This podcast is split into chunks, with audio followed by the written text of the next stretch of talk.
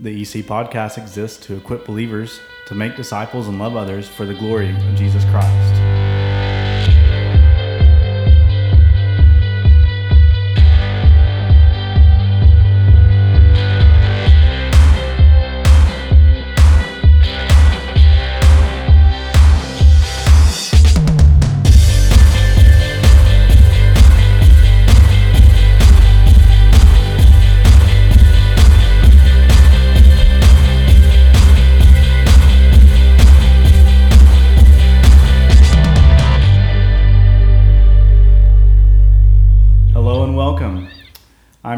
Today, Jonathan Mitchell. Don't get too upset, everyone. Sorry, our regular host, Bobby Payne, could not make it today. So you're stuck with me. But we do have the, the pastor of love, Pastor G, Amen. in here, and Pastor Aaron Case. I don't know what you're the pastor of, but Hey. you're a pastor. okay. So, No, love. Yeah. when you're next to G, Yeah. you know, I pale in comparison. yeah, our love seems like hate.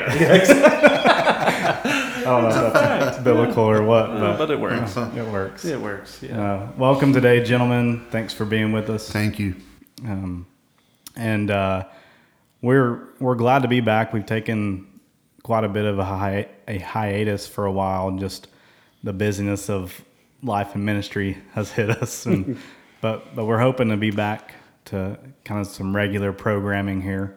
Um, and we we thought it would be timely and well to respond uh, with the episode today, which would be uh, the biblical response to the pro-choice movement. And obviously, in our culture, specifically in America right now, um, there's at least it looks like Roe v. Wade might be overturned. And um, while we praise God for that decision, it's made a lot of things come to uh, the surface here. And For sure. we've seen a lot of arguments. We've seen a lot of arguments that we've expected from secular voices, but we've also seen a lot of arguments that concern us from Christian voices.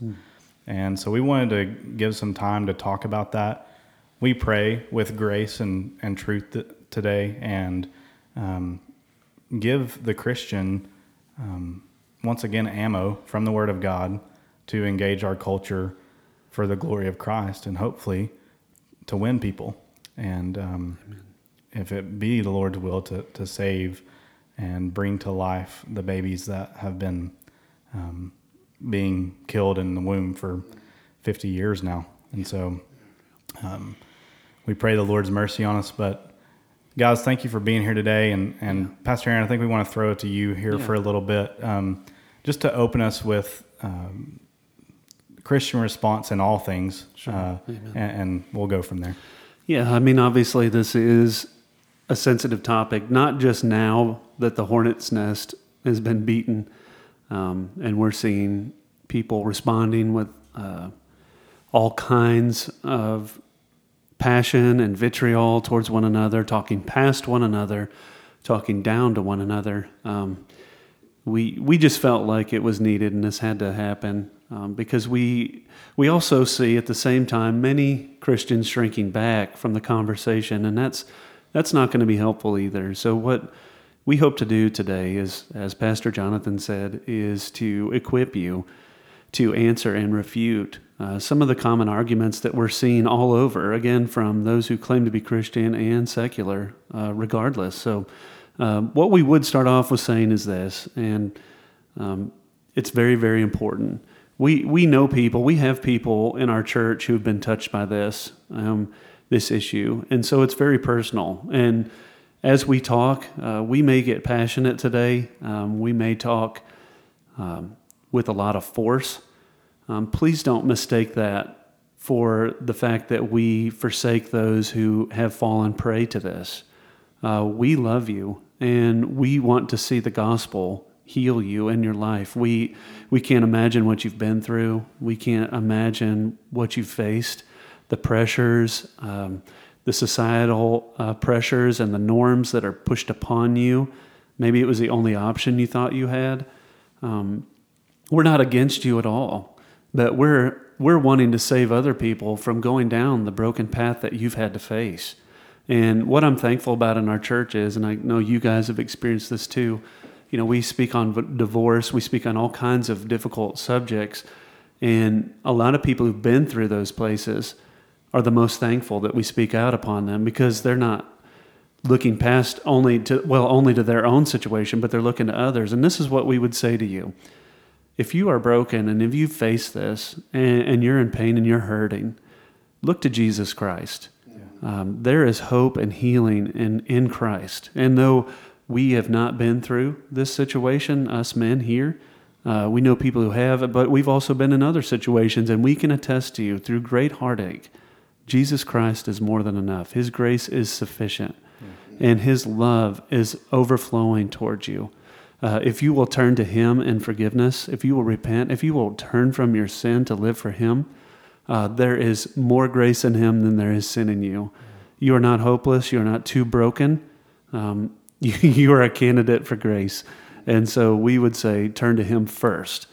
Um, and then also, I guess what we want to say is our stance today is not arbitrary. Uh, we're not just pulling this up because we hate women. We're not just pulling this up because we want to rob you of any sort of choice.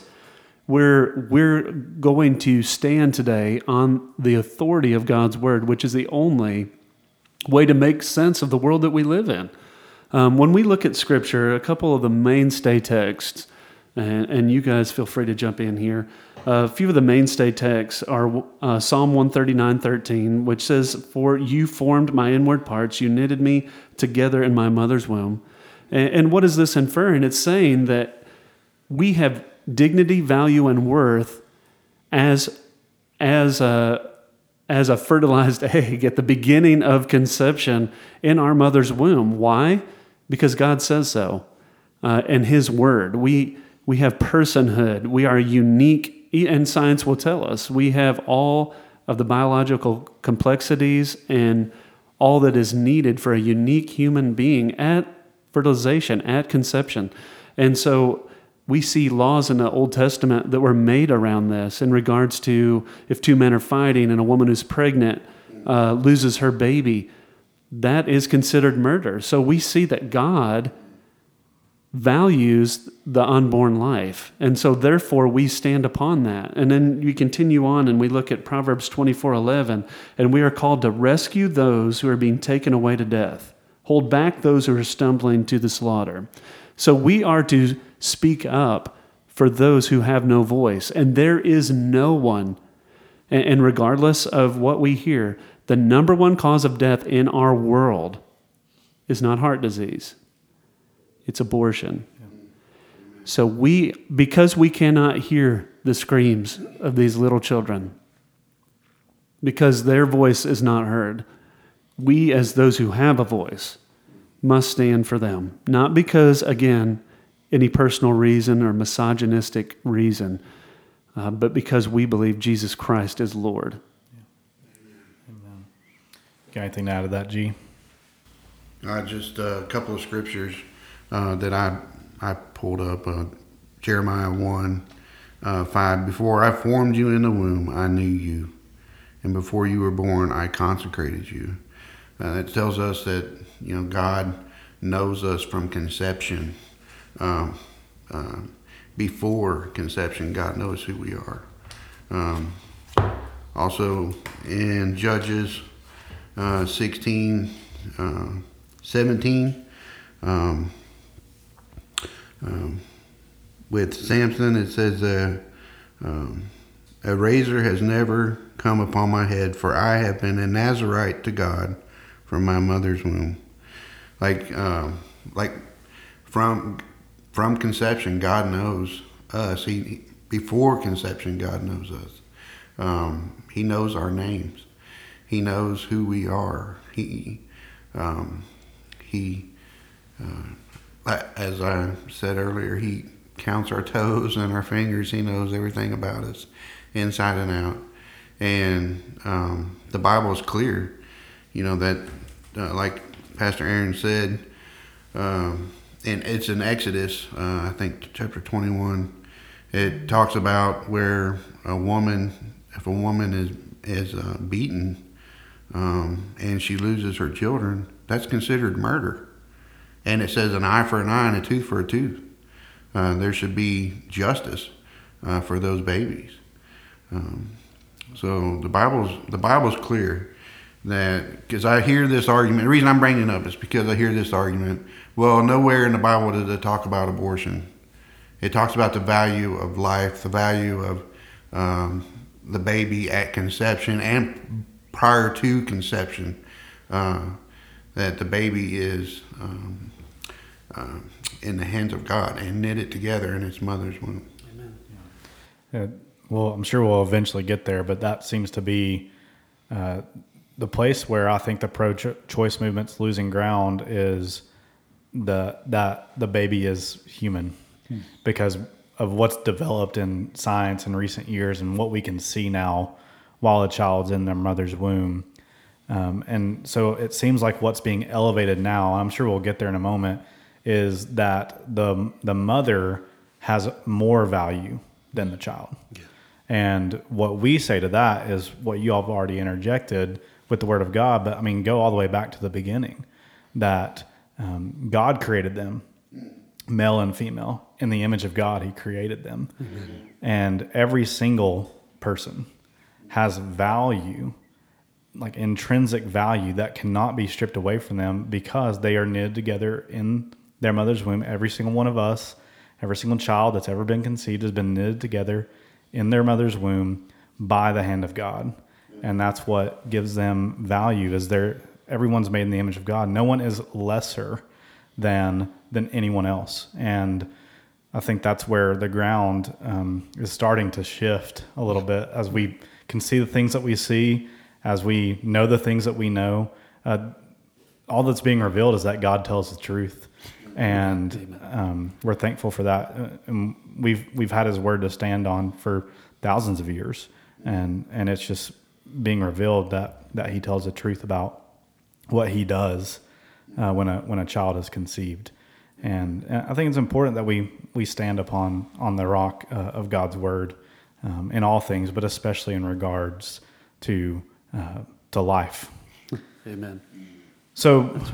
we we've covered a little bit of the the biblical foundations. Um, anything else to add to that before maybe we shift to okay? We've seen this um, at least uh, right now. Maybe at the time this is being recorded, a leaked decision. Mm-hmm. Uh, we don't know for sure that it's is one way or the other, and we're seeing all these arguments. Is there anything else we want to cover from a biblical standpoint before we get to some of the arguments uh, in regards to the pro-choice movement? Yeah, I, I, would just say we we can see a lot of what God feels about this. Um, you may you may say, well, that's not specific enough, even though you know we would believe it. It definitely would be. Uh, there was Molech worship all throughout the Old Testament, um, and this was basically where um, a child would be offered, a, an infant, into the hands of this idol who they would heat up, and they would put the child in the arms of Molech in the hope of, of all things, of being, fr- being given fruitfulness from Molech. They're taking their fruitfulness and putting it in this false god's hands, heating it up, and the people would scream and chant to overshadow the screams of pain from the baby as it basically is burned to death. So God says that that's an abomination in His sight. Um, there, it's not. Um, it's not unclear, and He mentions it many times. And I would, I would challenge anyone who would like to see that just, just look through and just use the keyword Molech, M O L E C H, and look and see what the scriptures say in regards to that, if it's positive or negative. We also want to refer you to episode three of our podcast, where we we took a, a clear stance on what we believe about abortion back then. Uh, in in regards to all of what we said, nothing has changed what we believe, and that's maybe a more in depth view on what our stance is in that regard. Sure. Uh, because today is going to be more devoted on okay, so here's some arguments. Let's let's give a biblical response to them. Uh, so, guys, thank you all for laying a biblical foundation for us. Um, so let's let's get into to some of the the arguments that we've seen. Um, and these are things that we've seen on our social media pages um, and things that we've heard people around us say. And so we'll, we'll kind of get into them. Um, I'm to try to pull this up so you can still hear what I'm saying. so, one of the things that we saw was uh, a post, a pretty lengthy post. Seen it, I've seen it shared uh, multiple times across both friends who are not followers of Christ and friends who are followers of Christ. Um, and I, I, think it's important that we engage with this and um, equip our people to, to do so. It starts off with this statement I'm not pro murdering babies. Um, good. Yeah. Right? Yeah. Sounds great so far. Sounds yeah, great. we're with you. Amen. Yeah. Um, you know, you we we would say you could stop there. Yeah. I yeah. think- We don't need any more. Yeah, we don't Yeah. need any more. uh, but then what all is going to be listed out is scenarios in which maybe babies It's okay. can be murdered. It's it's okay. right. So, um, and like we said, I know we're saying that forcefully, but it's because it's a pretty dire circumstance right now. This needs to be understood um, because we're going to take these arguments and they're going to pull at your heartstrings. But the matter of the fact is, no matter what, in each of these circumstances, someone did die. Right. And so we need to to make that clear, and that's why it's important to, to respond to these. Um, so here's a statement: I'm not pro murdering babies. I'm pro Becky, who found out at her 20 week anatomy scan that the infant she had been so excited to bring into this world had developed without life sustaining organs. Yes. So, Yeah, I mean, I, I would first say I, I hope that Becky would have a good local church that she's a part of that can support her and a husband, you know, who loves her and who's with her throughout this difficult time. Um, if not, you know, I can't imagine how difficult Right. it would be for her to face this. Um, I would say a few things. Um, I'm not sure if it's going to come up, so if it does, please forgive me because my memory is not the best. But um, I, know, I know we used this example in our first episode, which may be helpful for folks if if this helps you. Um, not all the times is is science correct in regards to what people what the babies even have. You know, I know technology is getting better and better, but I know they've missed it at times as well. Um, so what I would say is obviously to allow, um, you know, within reason, um, for her to continue through that pregnancy, you know, and to to seek wise medical counsel in regards to her health and and giving birth. Um, you know, it's it's really tough to go through situations like that. We know a lot of folks who, um, some of our best friends, um, you know, have given birth to a child that that had passed, um, and that was a difficult situation. But I wouldn't want to compound what is an extremely difficult situation with a taking of a life. Yeah. You know, I, I think there are some things to work through in this in this scenario, but at the same time, why com- compound your pain with with taking the life of your little child? Yeah, just a couple things. Um, it's kind of um, it's on topic and then off topic a little bit. On topic being, you know, at, at the at the moment of conception, um, a child has uh, its own set of chromosomes. It has its own unique DNA. Uh, therefore, it is a person. Um, whether you want to look at it from a religious point of view, Christian point of view, or a scientific point of view, uh, the, the child inside of the mother is a person. It's uh, whether you want to call it a clump of cells or a fetus, whatever you want to call it, it is a unique individual person created by an Almighty God. And to, uh, like my brother is saying, uh, just because a doctor says that this baby may or may not have um, uh, um, be developed without sustaining organs. Uh, God is a God of all possibilities. Like God is a God of miracles and can do all things. And I would trust in God.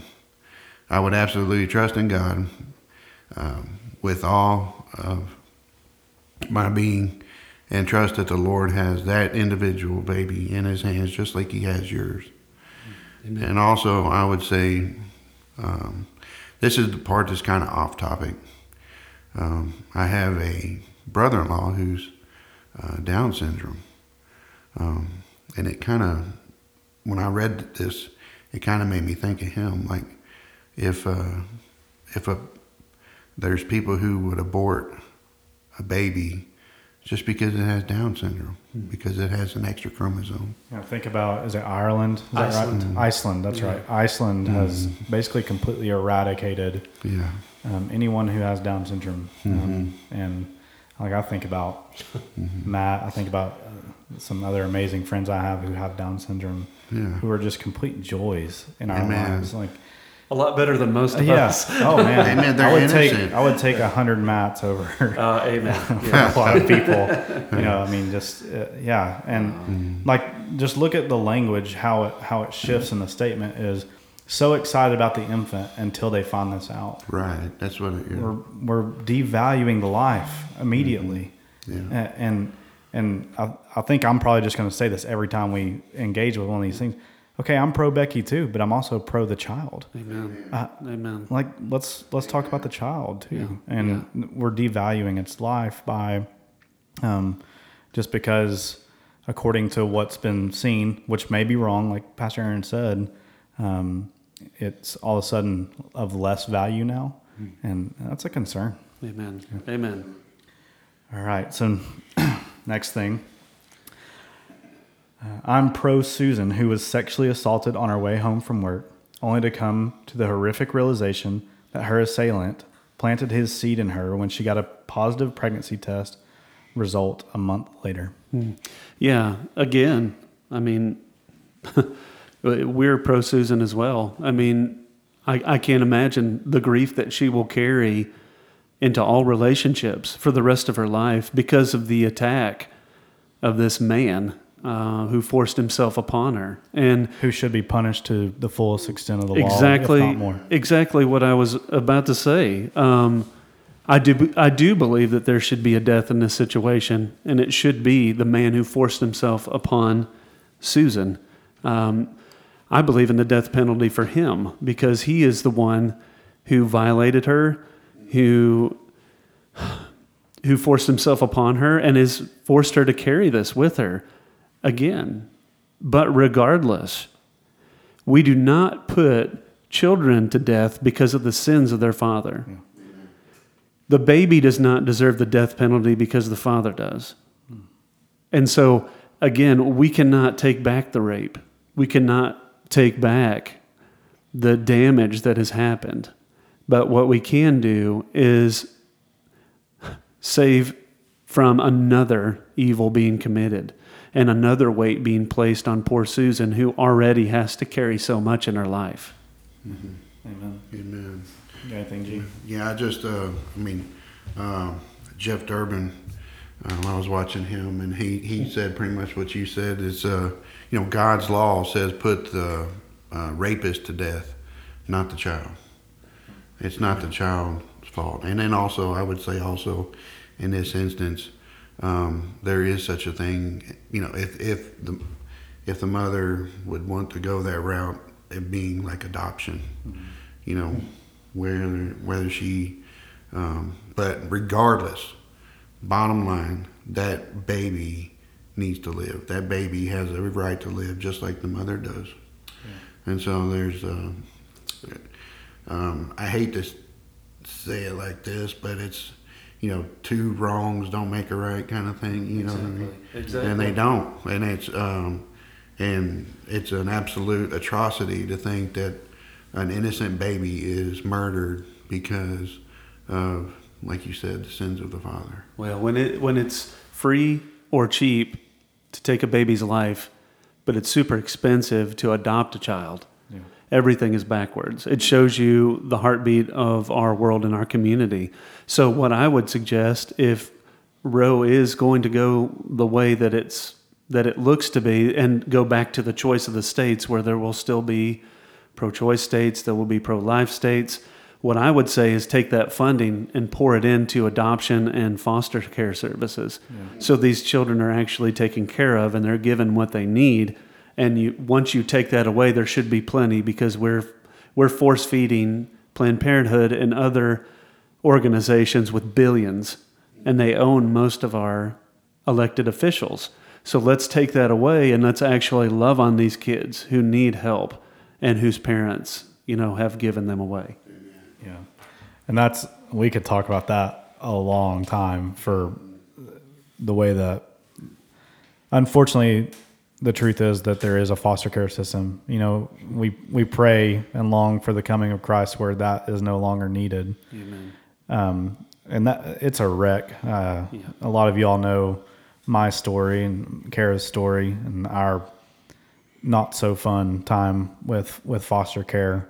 Praise God, it brought us our little boy. But uh, yeah, it's just it's backwards. um, but in regards to Susan, when we think about this situation, what's so grievous for Susan is she's been violated grievously. Why would we then turn around and then violate the child? Yeah.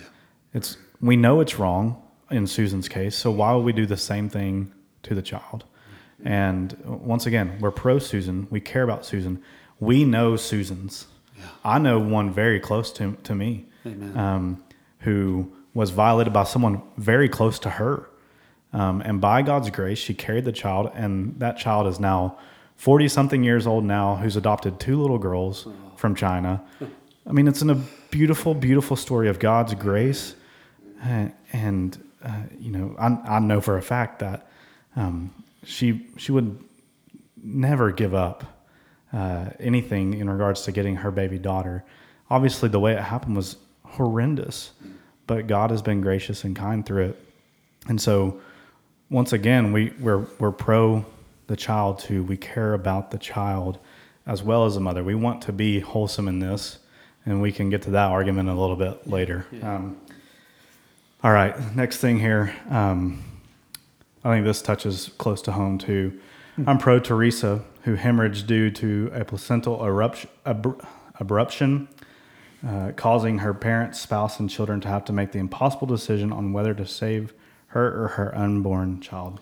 Yeah, this hits home because this is Ridge's story and Jamie's story. Um, when Jamie, Just, just for our listeners, Ridge Yeah. is your baby boy, my- Pastor, and Jamie, your son. wife. That's my son and my wife. That's right. Um, when Jamie was pregnant, she she had this issue, and she began to actually bleed out, and um, that goes into a whole huge story that we'll we may cover on another episode. But um, you know, they they successfully um, delivered Ridge and took care of my wife, and God was completely gracious through this whole situation. Um, but I think again, being very emotionally and touched, um, you know, engaged here. Um, in no point in our minds did we think, or was it necessary, to chop Ridge to pieces so my wife could have life. There is no circumstance wherein you must kill the baby to save the mother. This is a false dichotomy. This is an argument that is not correct. It's on it's based upon false premises. If there is an issue, there can always be a C-section to make get that baby out within no time and then the mom can be worked upon and then you try to save both. If that's the case and the and the baby passes because it was born too early or they couldn't save it or anything like that, you did all you could. That is not taking the life of the child in order to save the mother. This is a false dichotomy Right. that is used to pull on your heartstrings where there's this difficult decision. No, my friend, uh, this is not correct. Right. Amen. Anything there, Yeah, just, uh, uh, just real quickly, just some uh, statistics behind uh, behind this particular instance. uh, it goes along with this, and also uh, uh, a pregnancy that's in the, like the fallopian tubes. Like there's, it's that's one percent less Less than, yeah. less than one percent of abortions um, are are in actually taking place to take care of the mother. Actually, less than one percent. Right. But it's used as like every mother that goes and has an abortion, she's doing it to take care of her own health, Right, right, and that's that's that's false. That's a false premise. right. Yeah, we'll we'll cover that a little bit more down the line here in a, here in a minute. But you know, I, I remember when we were Ridge was born and texting you, Aaron, and I, I didn't even realize how like dire the circumstance was. But then one thing I'll never forget is Jamie sharing her story at Praise and Pod the next year and uh, realizing the craziness that was going in there. And then to know that it's always worth it Amen. to put your life at risk for your child, whether inside the womb or out. Um, you know, I, I know all of us for our children, we would, if there was a bus going to hit them or a, someone take a shot at them, we're stepping in front of that thing. Um, and uh, that doesn't change just because of a difference in location. Uh, and um, once again, we're pro the child here too. We care about Teresa. We love Teresa. We've seen Teresa's in our life, Praise God. um, but we we care about the child too. Um, yeah, Amen. And just can I add something? Yeah, just please like do. uh, um, you know, we yeah, just like what you said, location. Just because the location of the child is not um, sitting in our lap, but rather in our in our womb, it doesn't mean that we would not give our life to protect our child Yeah.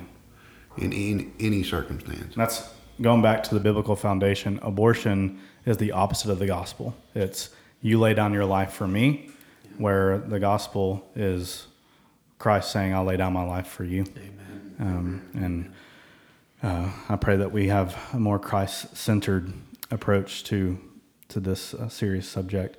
Um, next, we, we've already kind of touched, but just want you to hear once again the, the argument put forth.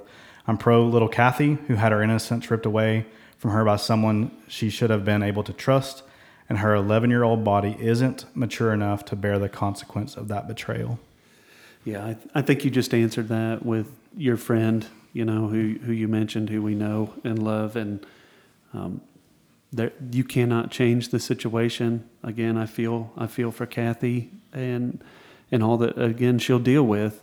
I pray the gospel penetrates her heart and her life and leads her to healing. Um, but again, um, the little baby doesn't deserve the death penalty Yeah. because of the sins of the father. Amen. Amen. Um, I think we can move along because we, we pretty much covered that. Um, uh, yeah. So, next one is I'm pro Melissa, who's working two jobs just to make ends meet and has to choose between bringing another child into poverty or feeding the children she already has because her spouse walked out on her. Um, boy, that's tough. Again, and we see this often. And, and let it be said right now, um, ladies, we're not just calling you to a biblical ethic, but we're calling men to not just be sperm donors and to run, to not just look for a one night stand and leave. If if you're going to commit to a sexual relationship, first off, we would call you to do it in a biblical context and in marriage. Um, but regardless, if your actions have brought about a pregnancy, you need to man up and you need to take care of that child because it's yours. Um, and you need to do what is right in the eyes of the Lord. Um, that's what I would say first. And then I would say, secondly, is I don't believe anyone should be killed because their life may be difficult Yeah. or because their family may be poor.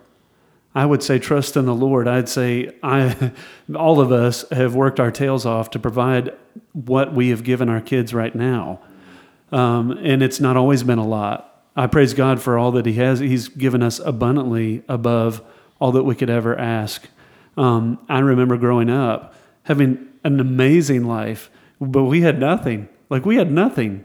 But God was so good to us. I didn't even know we didn't have nothing because I, I was just so thankful for a family, you know? And then as dad became more successful, you know, all those all those things that honestly don't matter came.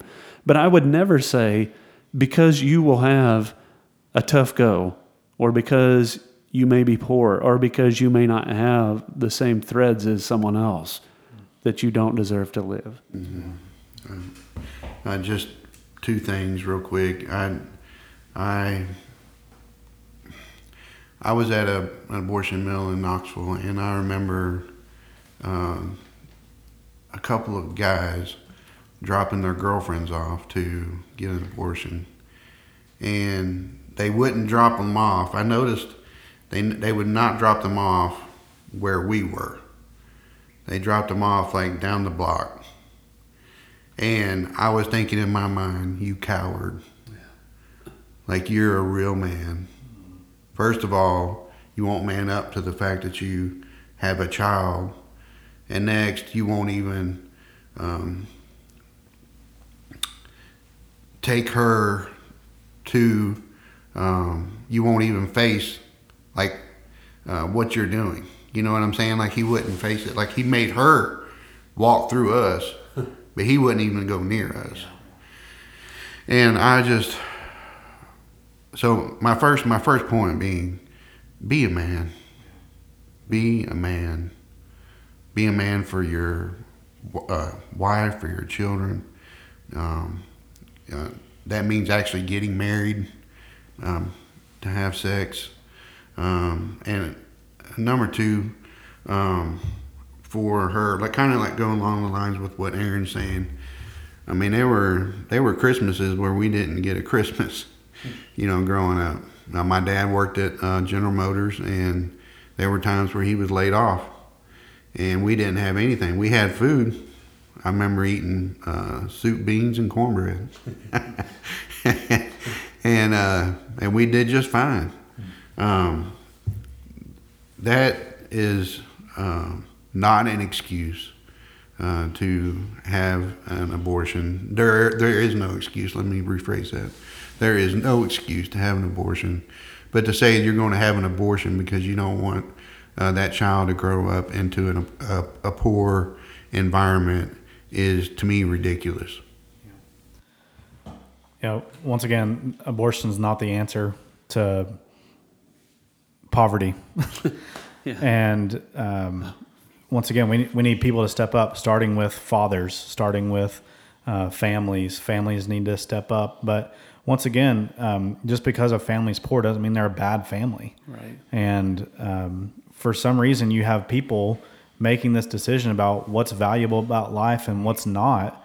And it's creating this sense of, well, if this means it's a valuable life, then if someone's born into poverty, they must be less than. And listen to what you're saying about people I didn't even think is that was that good. you're calling people that are poor less than human. Well, let's tell the people. Let's tell the people the source of why they believe that today. It's Margaret Sanger, the founder of Planned Parenthood, who was in favor of eugenics. Mm-hmm. And she believed that African Americans were not as valuable as white people. And that is why consistently we see Planned Parenthood clinics in minority based uh, uh, climates all throughout our country. So it's a racist thing. It absolutely is, and it is.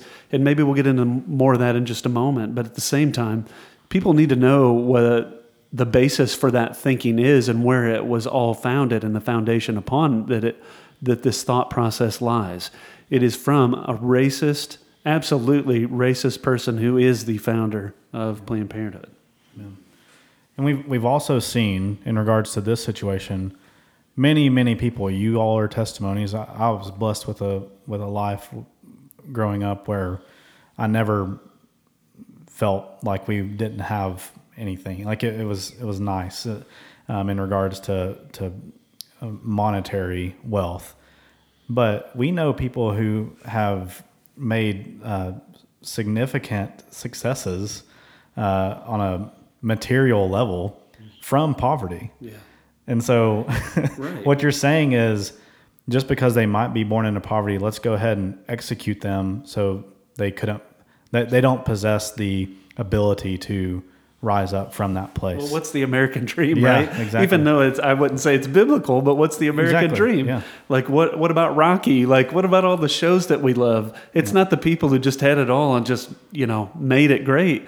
It's the person who came from nothing. Like, you kill those stories when you kill those yeah, children. exactly, exactly. This next one is, um, I think, probably the heart and the crux of the the pro-choice movement here. Um, it's not often admitted. I'm surprised to see this one here.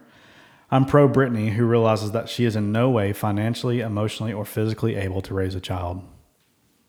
Yeah, I mean, I think what we just we just talked about, you know, uh, puts that one to bed. Um, I think to to engage, regardless, in in sex, is to understand that you're not going to end up, you know. With a new outfit, or you're not going to end up, you know, with a robot. You could end up with a child. I mean, that that is the process. Uh, again, you can't throw out the biblical worldview, but let me just say, from a biological standpoint, what do you think happens when two people have sex? There's the possibility of creating a new life. That is the way we've been designed from God. And so to be surprised that, my goodness, this could have happened, you know, I, I could have a child. Um, well, what about abstaining from what causes that? And again, I wouldn't be part, I wouldn't be pushing this. I wouldn't be promoting this. But at the same time, uh, if if you have a worldview that where you're trying to exclude God, birth control is like twelve bucks for a month. You know, give up a pack of cigarettes. Don't have a beer one night, and you can pay for that. You know what I'm saying? So, again, I would not promote that. I would I would tell you to be uh, responsible uh, uh, sexually, but at the same time, uh, what what do you think happens when two people have sex? There's always the possibility of children being being brought into the world. I think this is like, um, this is extremely selfish and sad, you know, selfish of the person and just extremely sad to me that, I mean, this is, this is like pro, this my body, my choice right here. And, you know, they're financially, so that means they're not a, um, CEO of a company or something. They're not. They don't. They haven't hit their uh, their uh, ceiling, so to speak. Um, emotionally, um, they feel like they are unavailable. I guess to take care of a um, of a baby that they don't want the extra baggage, uh, so to speak.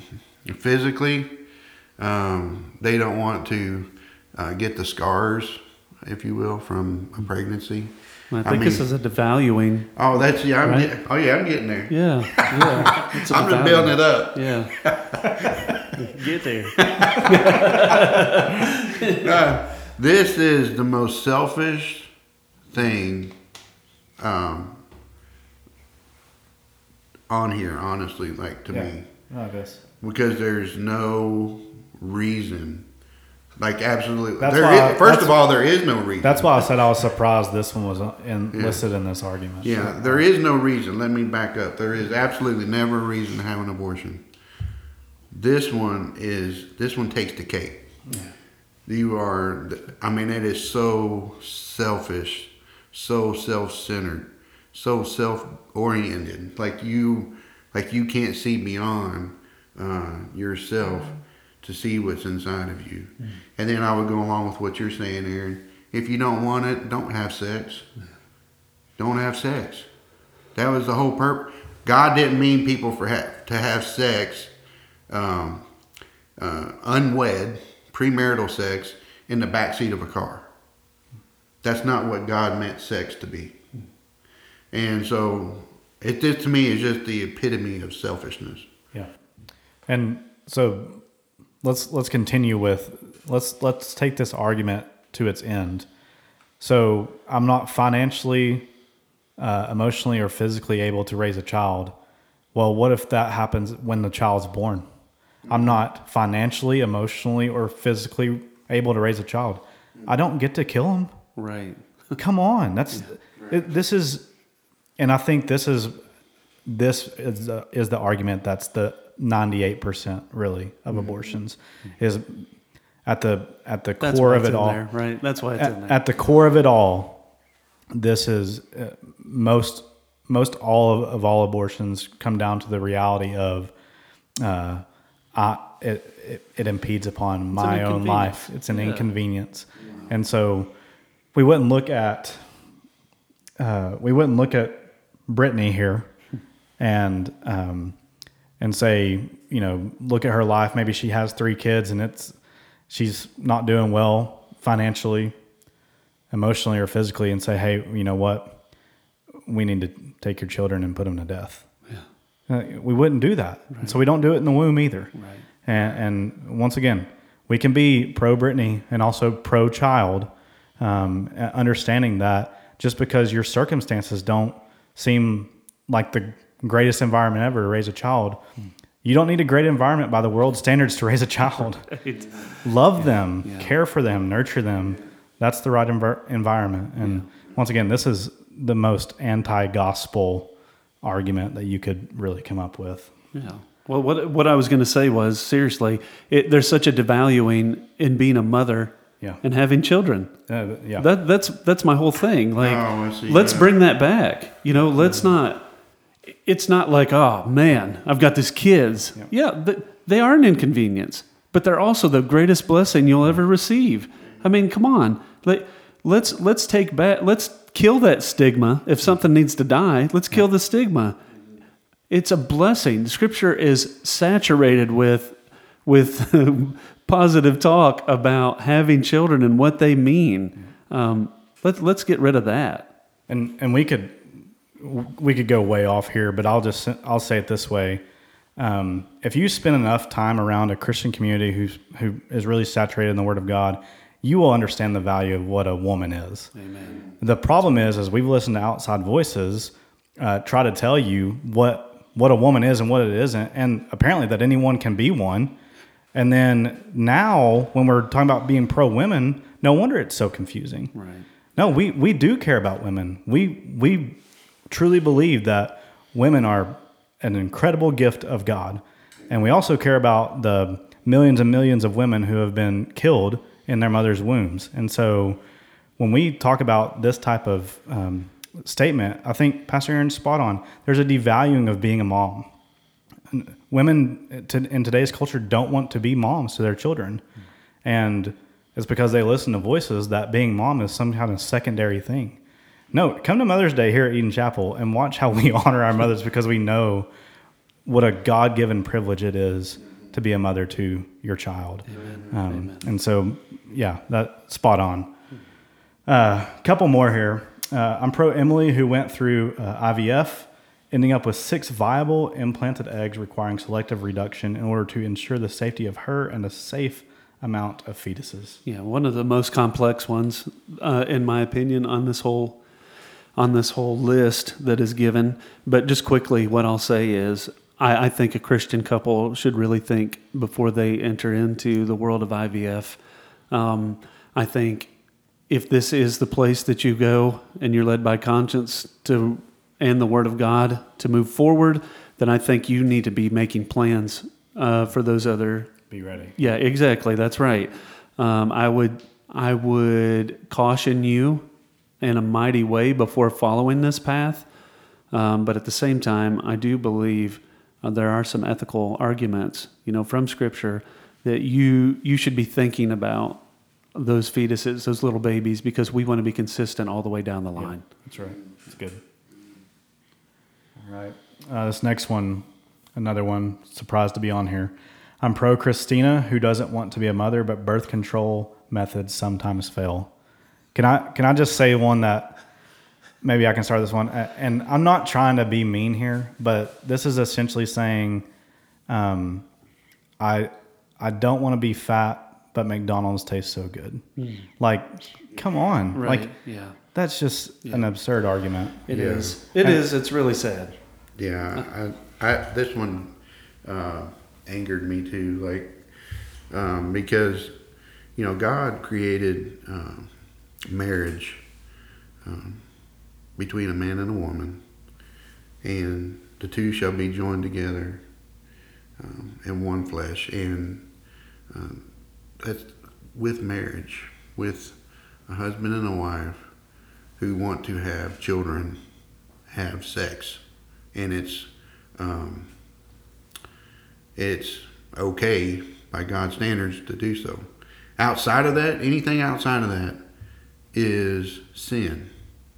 And this right here is just um, another one of those selfish, um, to me, narcissistic kind of um, attitude. You know that I'm I better than you know like uh, what's inside of me kind of thing. Like I'm just going to get rid of it and not even have a conscience about it. And to again, I would just say simply, don't have sex. Don't have sex. That's that's earth shattering, right? I can't imagine like I can't imagine being Courtney or is it Court, Christina? Sorry, Courtney. Um, I can't imagine being Christina and actually saying this out loud to to to women who desire to have children and are unable. Yeah. Like I mean, goodness gracious, the the selfishness of that statement is just mind-boggling. And while I've been um, sympathetic to some of these, and I'm like the situations are very hard, and some of these, uh, I, I think I would struggle even entertaining this thought uh, if if a woman said this um, in a setting, because it, it's it's so um, utterly selfish. Yeah. All right, a couple more. Um, I'm pro Jessica, who is finally getting the strength to get away from her physically abusive spouse, only to find out that she is carrying the monster's child. Yeah, again, um, I know no one, no one is perfect. I know people change. I know a lot of this, but again, uh, and this is this isn't looking down on anyone because again, we minister to people who've been through this. We I have I have a friends going through this Yeah. uh, where, um, where the husband who has been a good husband is struggling right now, and um, she had to walk away, had to walk away, and found out during that time that she is pregnant. Wow. Yeah, I mean, and and again, we sympathize with the difficulty of the situation, and what we would pray is beyond just a decent group of friends that this woman would be part of a church who would have men to stand up for her and a group of women who could come around and Yeah. love on her and shower her with the love of Christ during this difficult time. Um, because her husband is a pile of trash does not mean that the baby should be put to death. Um, that's just the bottom line. And, and again, that's taking nothing away from what she's going through. We, we can't imagine the pain that she would face and how difficult that may be. Um, but again, uh, not the child's fault. Yeah, that's right. All right. Uh, I'm pro Vanessa, who went into her confirmation appointment after years of trying to conceive, only to hear silence where there should be a heartbeat. Again, very personal. Um, if the baby has passed away, then you're not committing an abortion. Yeah. I have been in those appointments to where there was a child and we went to search for a heartbeat and it wasn't there. Um, it just wasn't there. And to think of how our hearts sunk when that happened. Um, but again, this is using the ultimate bait and switch. The child is not alive. You're not taking the child's life Right. the child has passed already in its mother's womb, and then a surgical procedure may need to happen to safely remove the child. But a D&C or anything like that is not an abortion. This baby's already passed on its own. So that's a false dichotomy. That's just an effort and pulling on your heartstrings, and it's a fallacy. Yeah, that's that's the argument that's used that the 98% you're talking about, Johnny, uh, that go in for an abortion. This is the this is the case, Yeah. And it's not. It, again, it's another false premise. It's another um, heartstring puller Yeah. to try to um, to try to affirm for themselves what they are doing.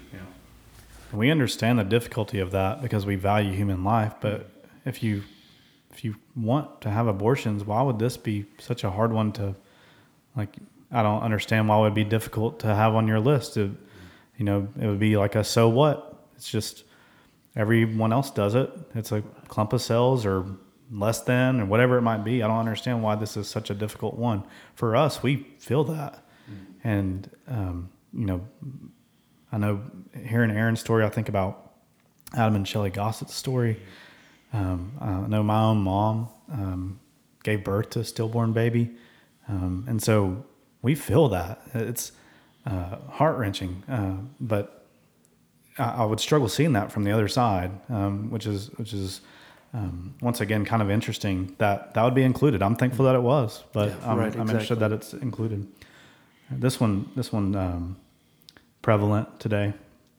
I'm pro Lindsay, who lost her virginity in her sophomore year with a broken condom and now has to choose whether to be a teenage mom or just a teenager.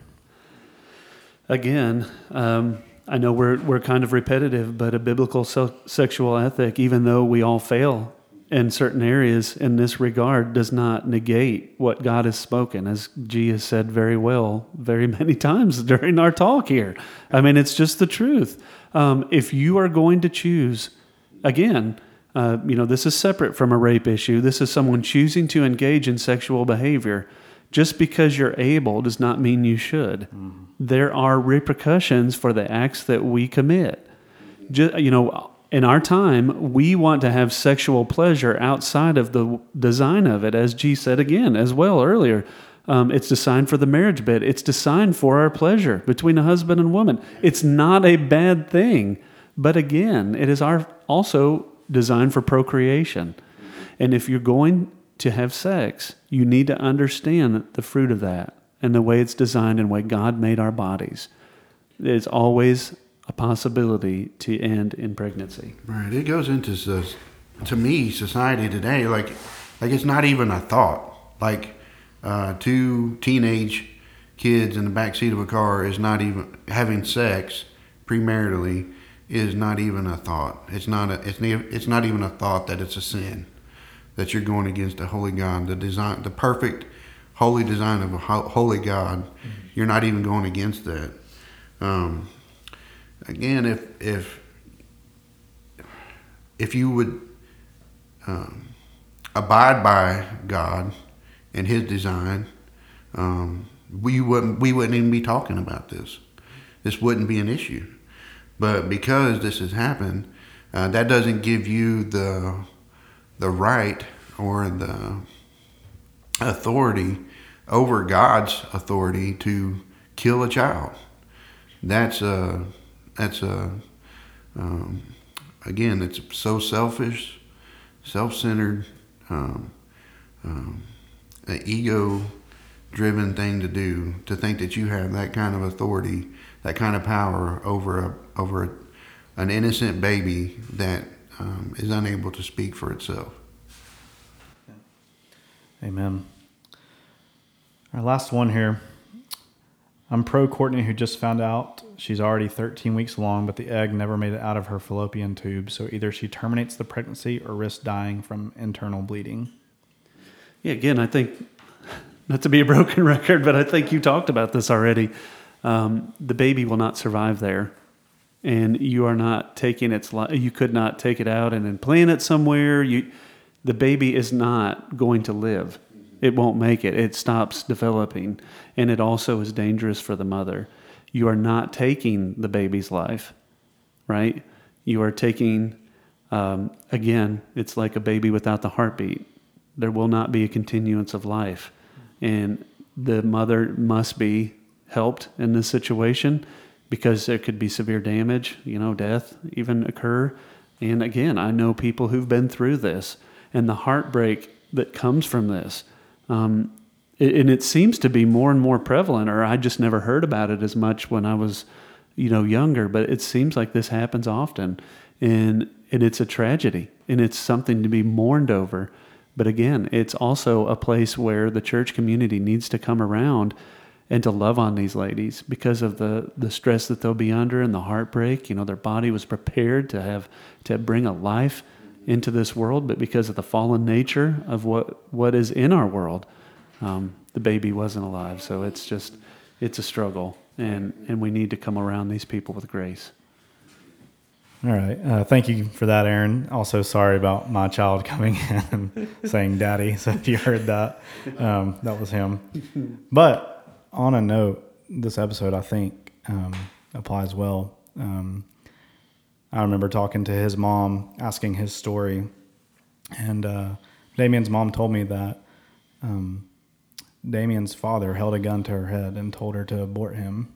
Um, and thankfully, by God's grace, she said no and carried him and um, cared for him for two years. Um, and by God's grace, uh, he was brought into our home and mm-hmm. it's been there ever since. Wow. And, um, you know, I'm thankful for, for her making that decision uh, because it's really not a decision yeah. to, to, to make. Unfortunately, in our world today, it somehow has made one. And I think we should end with how this argument is summed up. It's pretty interesting. It says you can argue, say that I'm pro-choice all you want, but the truth is I'm pro pro woman, their lives, their bodies, their choice. Listen to this statement. You don't get to pick and choose which scenarios should be accepted. Women's rights are meant to protect all women regardless of their situation. And I'll, I just simply want to say, we're not the ones choosing which are acceptable and which are not. You are. You just gave a list. By God's standard, all these situations are met with care about both lives the one in the womb and the one carrying the child. Um, yeah, you're the one picking and choosing which are acceptable and not. Because by giving a list, you're essentially saying all those who have decided to bring forth a child somehow, you know, I don't know, are they less than what these women did that was quote unquote brave or whatever it might be. That, that's um, just it, it, it, gets so crazy. Yeah, I, I saw this. I think on this post, someone said in regards to the medical situations, you don't get to play God. We're not. you're the one playing God. You're you're killing someone. Uh, that sounds like playing God to me. And so um, we we simply want to to meet uh, these arguments with a biblical response. And then we've kind of mentioned already, most of the situations on these lists, with the exception of a couple, would be in the less than 1.5% of all abortions that happen in the United States. They're fringe arguments. And we wouldn't give up ground in these situations. But when you engage with people, if if all of a sudden we said, okay, in regards to rape and medical situations, abortions were okay, they aren't all of a sudden okay with the 98.5% of abortions disappearing. They still want those. That's right. And so we're not going to let people argue from these fringe arguments for the sake of the ones that are for convenience. Um, but we also believe that the ones on the fringes are worthy of life too, and we want to speak for them. That's why when I saw this list, I wanted to say I'm pro every child that was in the womb of Brittany and Teresa and Courtney and down the list. Um, we're you know, let's be for them too. What about their voices? What about those women? What about what about the women that were in their wombs? Why don't their bodies matter and uh, their choices matter? We don't care about them, and um, we we want to meet in, in, those places. Um, y'all got anything? I, I have one more thing that I'll wrap up, but I'll toss it to y'all because I've just talked for a couple minutes. But I just want to just reiterate kind of what you guys are saying. Um, both uh, you, Aaron, and you, Johnny, have like said in the past you know, by what standard are you uh, comparing your, you know, and it's God's standard, not our standard. You know, God's biblical standard. So, um, whichever way you want to look at it as well, like it from whether a uh, uh, biblical perspective or, you know, I will just use uh, the scientific um, uh, uh, perspective.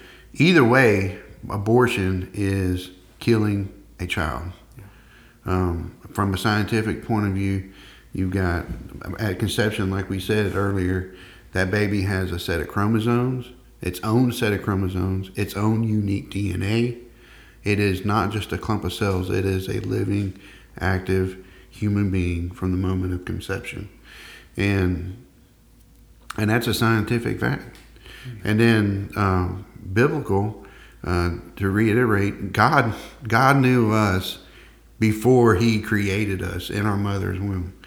Like so so before we were conceived, God knew us. He knew our names, knew our fingers and toes, our little heartbeat. He knew everything about us. And um, so uh, just keep in mind what standard are you using? We're using the Bible. I, I have yet to know what standard uh, the abortionists are using. Yeah, it, it's emotion, and I would say one thing um, that we've we've all we've all said many times, but there is no such thing as a safe abortion. Yeah. Every time you go in to a clinic, someone dies. Mm-hmm. And so to just say that unsafe abortions will happen, well, they happen every day. Yeah. In fact, over 60 million, let that sink in. Over 60 million children have lost their lives. So when we think about, and I want to reiterate what Pastor G just said, only a biblical worldview can account for the dignity and worth of a child. When we, when we cast aside the biblical worldview for the incoherent belief of uh, evolutionary Darwinism, we make all of us simply animals who've happened by a random chance and and materialistic universe which obviously cannot account for itself. It's not coherent. Uh, you know regardless of how confident your teacher tells you uh, it is. And when you look at other people as simply to be used or as animals they lose their value and worth. What we are saying is atheist agnostic Jew, Muslim, Christian, Hindu, Buddhist, you have value, dignity, and worth because you were made in the image of Almighty God. Despite how much you rebel against that, we believe that you are worthy of life. Mm. And so, what we would say is, and, and the interesting part about all this, and I'll, and I'll be finished because I know we could speak for days, but the interesting thing is, a lot of people who would come against us and say, Well, you're a bunch of men. You're talking about issues with women. Well, I would say, first off, did you assume our gender? Mm-hmm. And, and do you have an issue with that? Because many of these same folks would say that gender's not a real thing. It's a societal convention, right? Three weeks ago, we couldn't identify what a woman was. We can't even tell. And to do so was an issue, but it was also a priority to have a woman on the Supreme Court. Mm-hmm. So, what is it? Which one do you have? Who's not being consistent here? What we would say is it's not our authority, y'all. We're standing upon the Word of God, as Pastor just said. Listen to how much that fluctuates too. Like, we don't know what a woman is, woman is. Three weeks ago, uh, Planned Parenthood said men can have uteruses and have periods. yeah. um, now we're told that if you don't, uh, if- if you're not a woman, you don't have an opinion. L- listen to the fluidity, fluidity of these arguments, where we're saying we have a rock solid standard that hasn't changed. Well, it was a clump, it was a clump of cells. It's Right. not a child, right? Well, then uh, up to a certain point when it has a heartbeat, then it doesn't have it's it's not worthy. Okay, well then if it can uh, survive out of the womb, then you know before that we should be able to terminate it. Well, okay, but it would be dependent on me up to this point. Well, then I should still be able to take its life. All of these goalposts have moved. We now- ha- we've and- never changed. And now you're hearing, literally hearing the phrase, I have the right to kill my baby. I mean, those phrases are being uttered. the uh, veil is being yeah, lifted. exactly. Uh, and, and God forgive us and grant us mercy. And yeah, to close, I would, I would just say this. There's been a knock on the church, and rightfully so, in many areas. We need to step up. Um, we need we need family members or mem- or families amongst our memberships to care for the widows and the fatherless and to plead their cause. But I want to say on the same token, the church also um, does it better. That's been proven statistically. Um, and I know many people who uh, are followers of Jesus who have adopted or fostered or, or, or care financially for people who do. Um, but also, we don't take any other uh, place of injustice and get mad that the injustice is not being um, uh, rectified because other things aren't being dealt with. We, we don't look at people who are trying to uh, do research on cancer and say, well, you're doing a terrible job with poverty and um, people going hungry. We don't look at them and do that. So, once again, I, I hate that argument. It makes me sick to my stomach. But at the same time, if you meet them with, well, actually, no, my wife and I, we did foster and we're in the process of adopting a baby. My, my sister has adopted seven through foster care. We care deeply for that. And, you know, we, She's we bringing up the slack for the Yeah. rest of us. exactly. Yeah. Laura's doing well. Thank you, Laura. Yeah. Uh, I think foster care decreased for a time in Tennessee by like percentages for, for her, from her. Um, but you say those things and then all of a sudden that's not enough either. Once again, the argument where, where the rubber meets the road is our culture has made a God of self and we need our God to be the Lord. And until our our nation submits to Christ as King and self continues to be God, this will be a problem. But the church needs to honor Christ, honor Christ in all thing in, in all things, and take Christ to the world um, and call them to submit to Him. And I trust that as we do that, um, God will see us and hear us um, and heal us. And um, we pray for those things. Amen. Guys, got anything else? No, thank you. Awesome. Well said. Uh, Aaron, close in prayer, Yeah. brother, and Yes. we pray this blesses you. Yeah. Heavenly Father, we come to you today thanking you for your marvelous grace, Lord, for the fact that regardless of the sin that any of us have committed or those out there listening today, uh, there is forgiveness.